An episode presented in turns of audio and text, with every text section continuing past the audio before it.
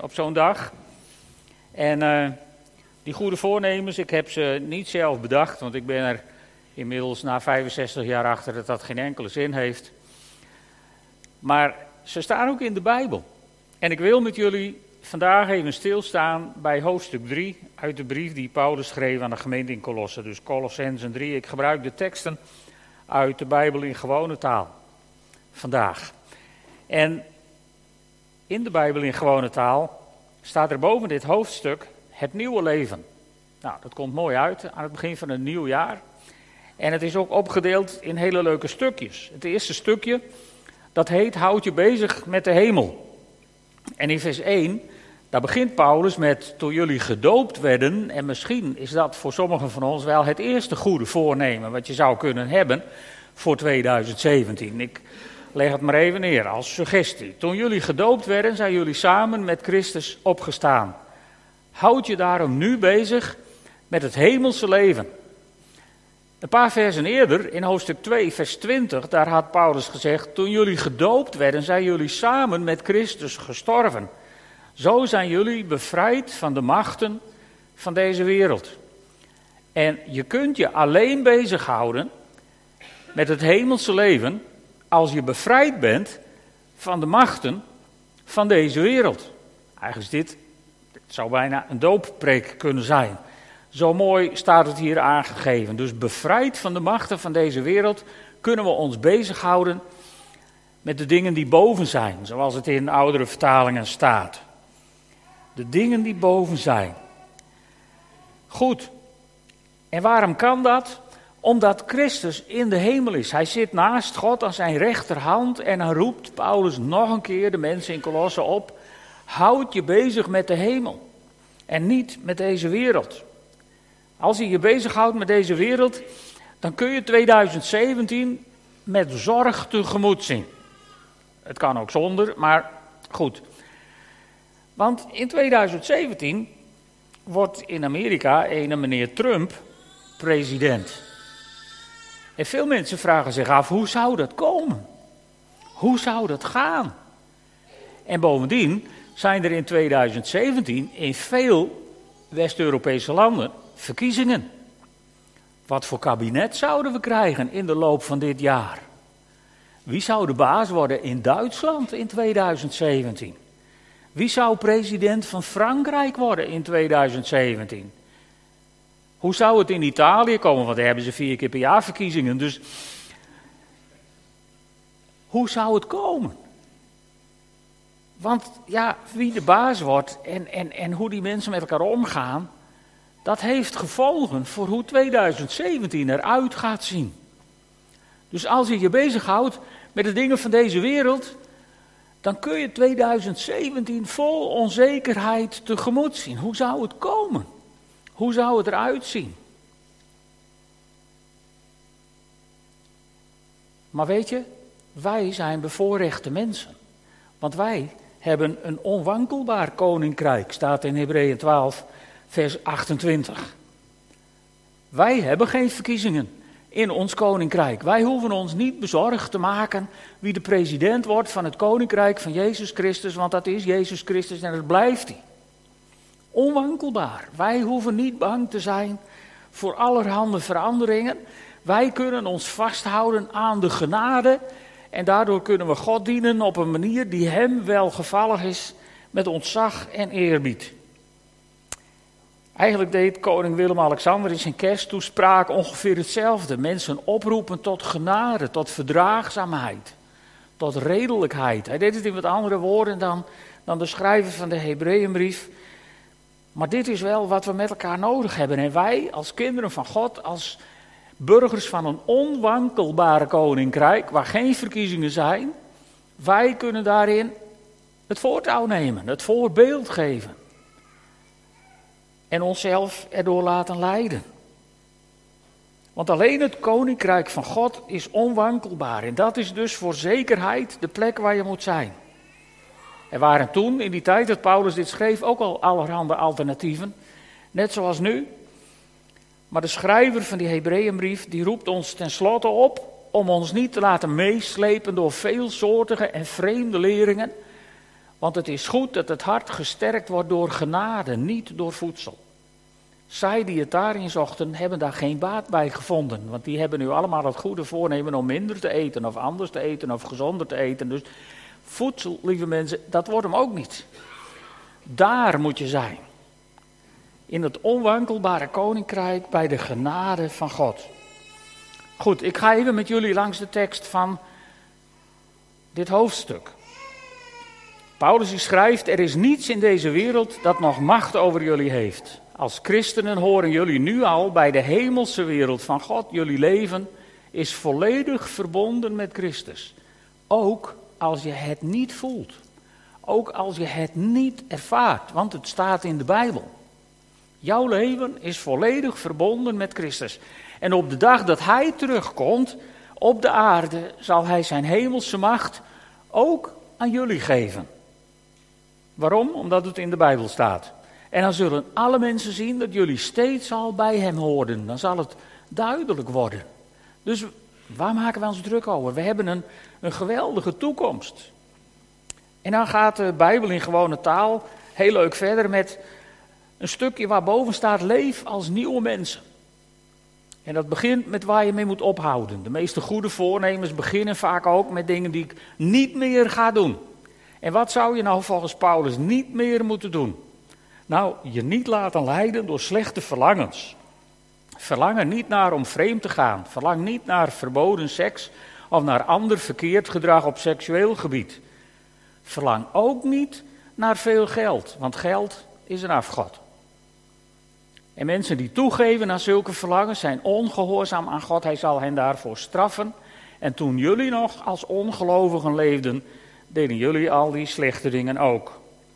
En misschien als je alleen in de binnenkamer zou zijn, zou je zeggen, nou ik ben er ook nog niet helemaal vrij van, want het is statistisch bewezen dat er genoeg, ook christelijke mensen, last hebben van aanvechtingen op dit gebied. En als dat zo is, lees dan elke dag van dit nieuwe jaar gewoon dit hoofdstuk even door, om je eraan te herinneren wat God ervan vindt. God komt hier niet met een mega oordeel of met iets om, iets, iets, iets om je naar beneden te halen. Maar hij zegt, joh, vroeger was dat zo, maar je bent een nieuwe schepping geworden. Leef dan ook uit die nieuwe schepping. Kom op, ik ga je helpen. Want dat is het volgende stukje. En, en daar schrijft Paulus, maar nu moeten jullie daar helemaal mee stoppen. En dan komt er een heel rijtje, wat je misschien uit de voorgaande twee dingen, seks en geld, niet zou verwachten. Maar het rijtje is langer dan die twee. Dat moeten we ons ook eens een keer realiseren, want we hebben wel de neiging in de kerk om sommige zonden erger te maken dan de andere. Maar Paulus zegt hier, weg met je woede, je kwaadheid, je slechte gedachten over een ander. Beledig elkaar niet langer. Scheld elkaar niet uit. Stop met liegen, want jullie zijn niet meer zo als vroeger. Jullie zijn nieuwe mensen. God heeft jullie inzicht gegeven om Hem steeds beter te leren kennen. En zo gaan jullie steeds meer lijken op God die jullie gemaakt heeft. hier hoef je eigenlijk niks aan toe te voegen.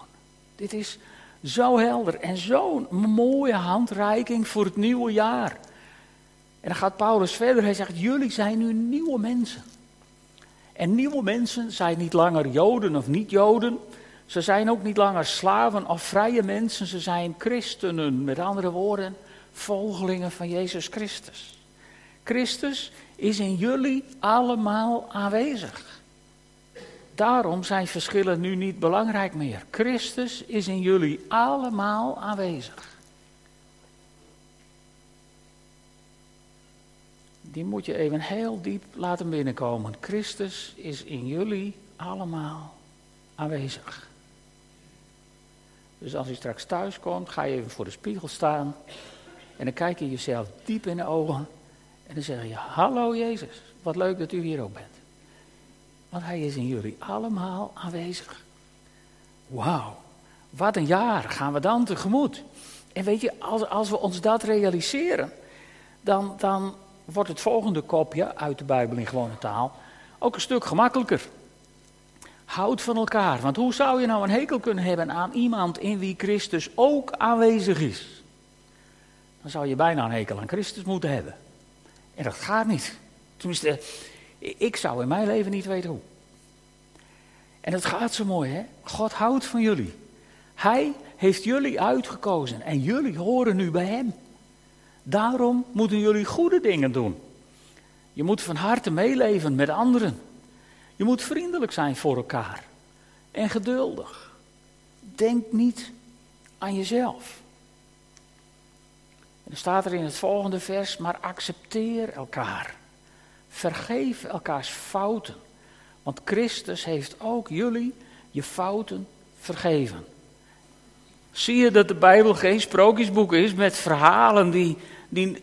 Zie je nou dat het gewoon kan, dat het werkt zoals het hier staat? Geweldig, hè? En dan zo'n getuigenis op zo'n moment bij zo'n vers. Accepteer elkaar, vergeef elkaars fouten. Want Christus heeft ook jullie je fouten vergeven. Hoe vaak zijn wij niet gewend? Ik heb het zo vaak meegemaakt dat mensen wel verzoening willen, maar dan moet het eerst uitgepraat worden. Dat klinkt heel mooi, maar we bedoelen daarmee van ik wil eerst mijn gram nog wel even halen. Ik wil je wel even goed invrijven. En weet je, uitpraten heeft heel vaak geen zin. Mensen doen wel eens wat, wat, wat, wat neerbuigend over het feit dat je dingen soms met de mantel der liefde bedekt. En dat moet ook niet altijd. Maar soms is er maar één oplossing.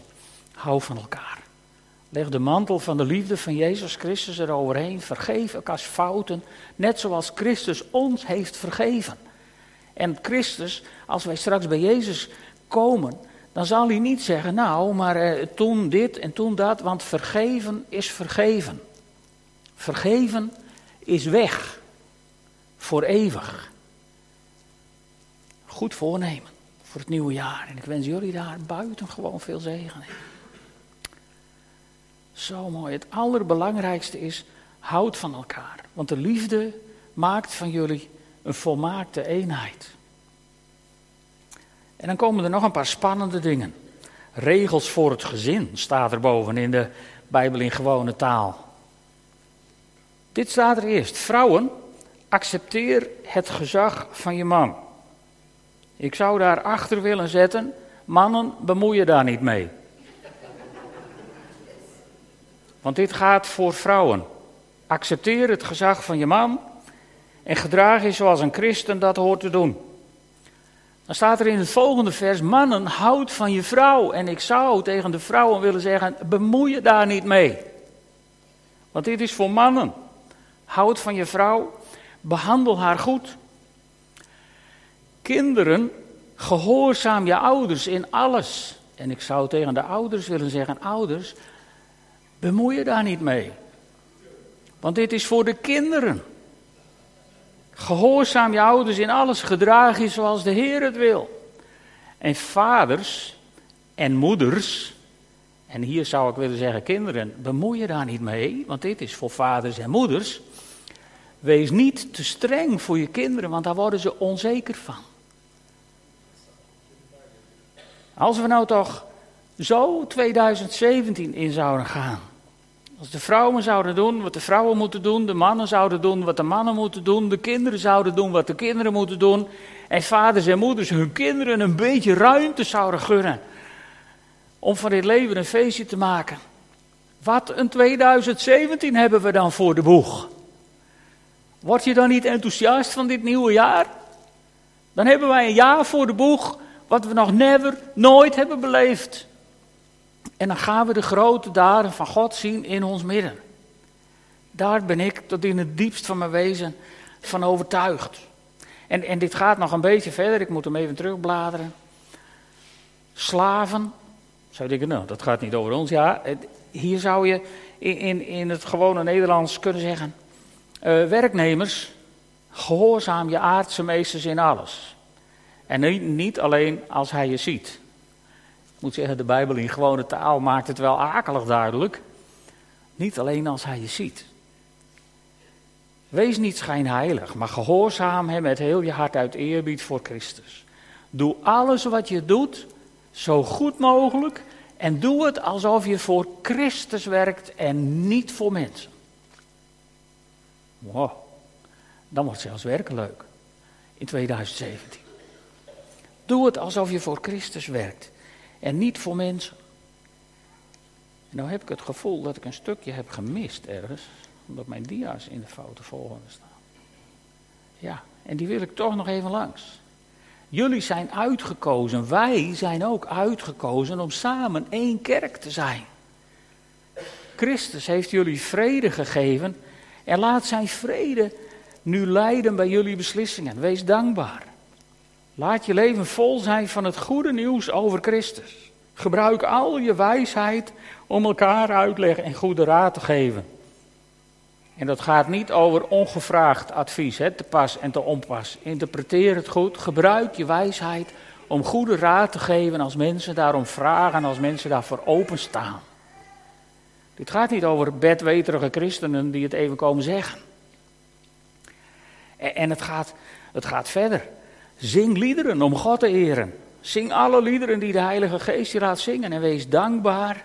En zing voor God en bedenk bij alles wat jullie doen en zeggen dat jullie bij de Heer Jezus horen.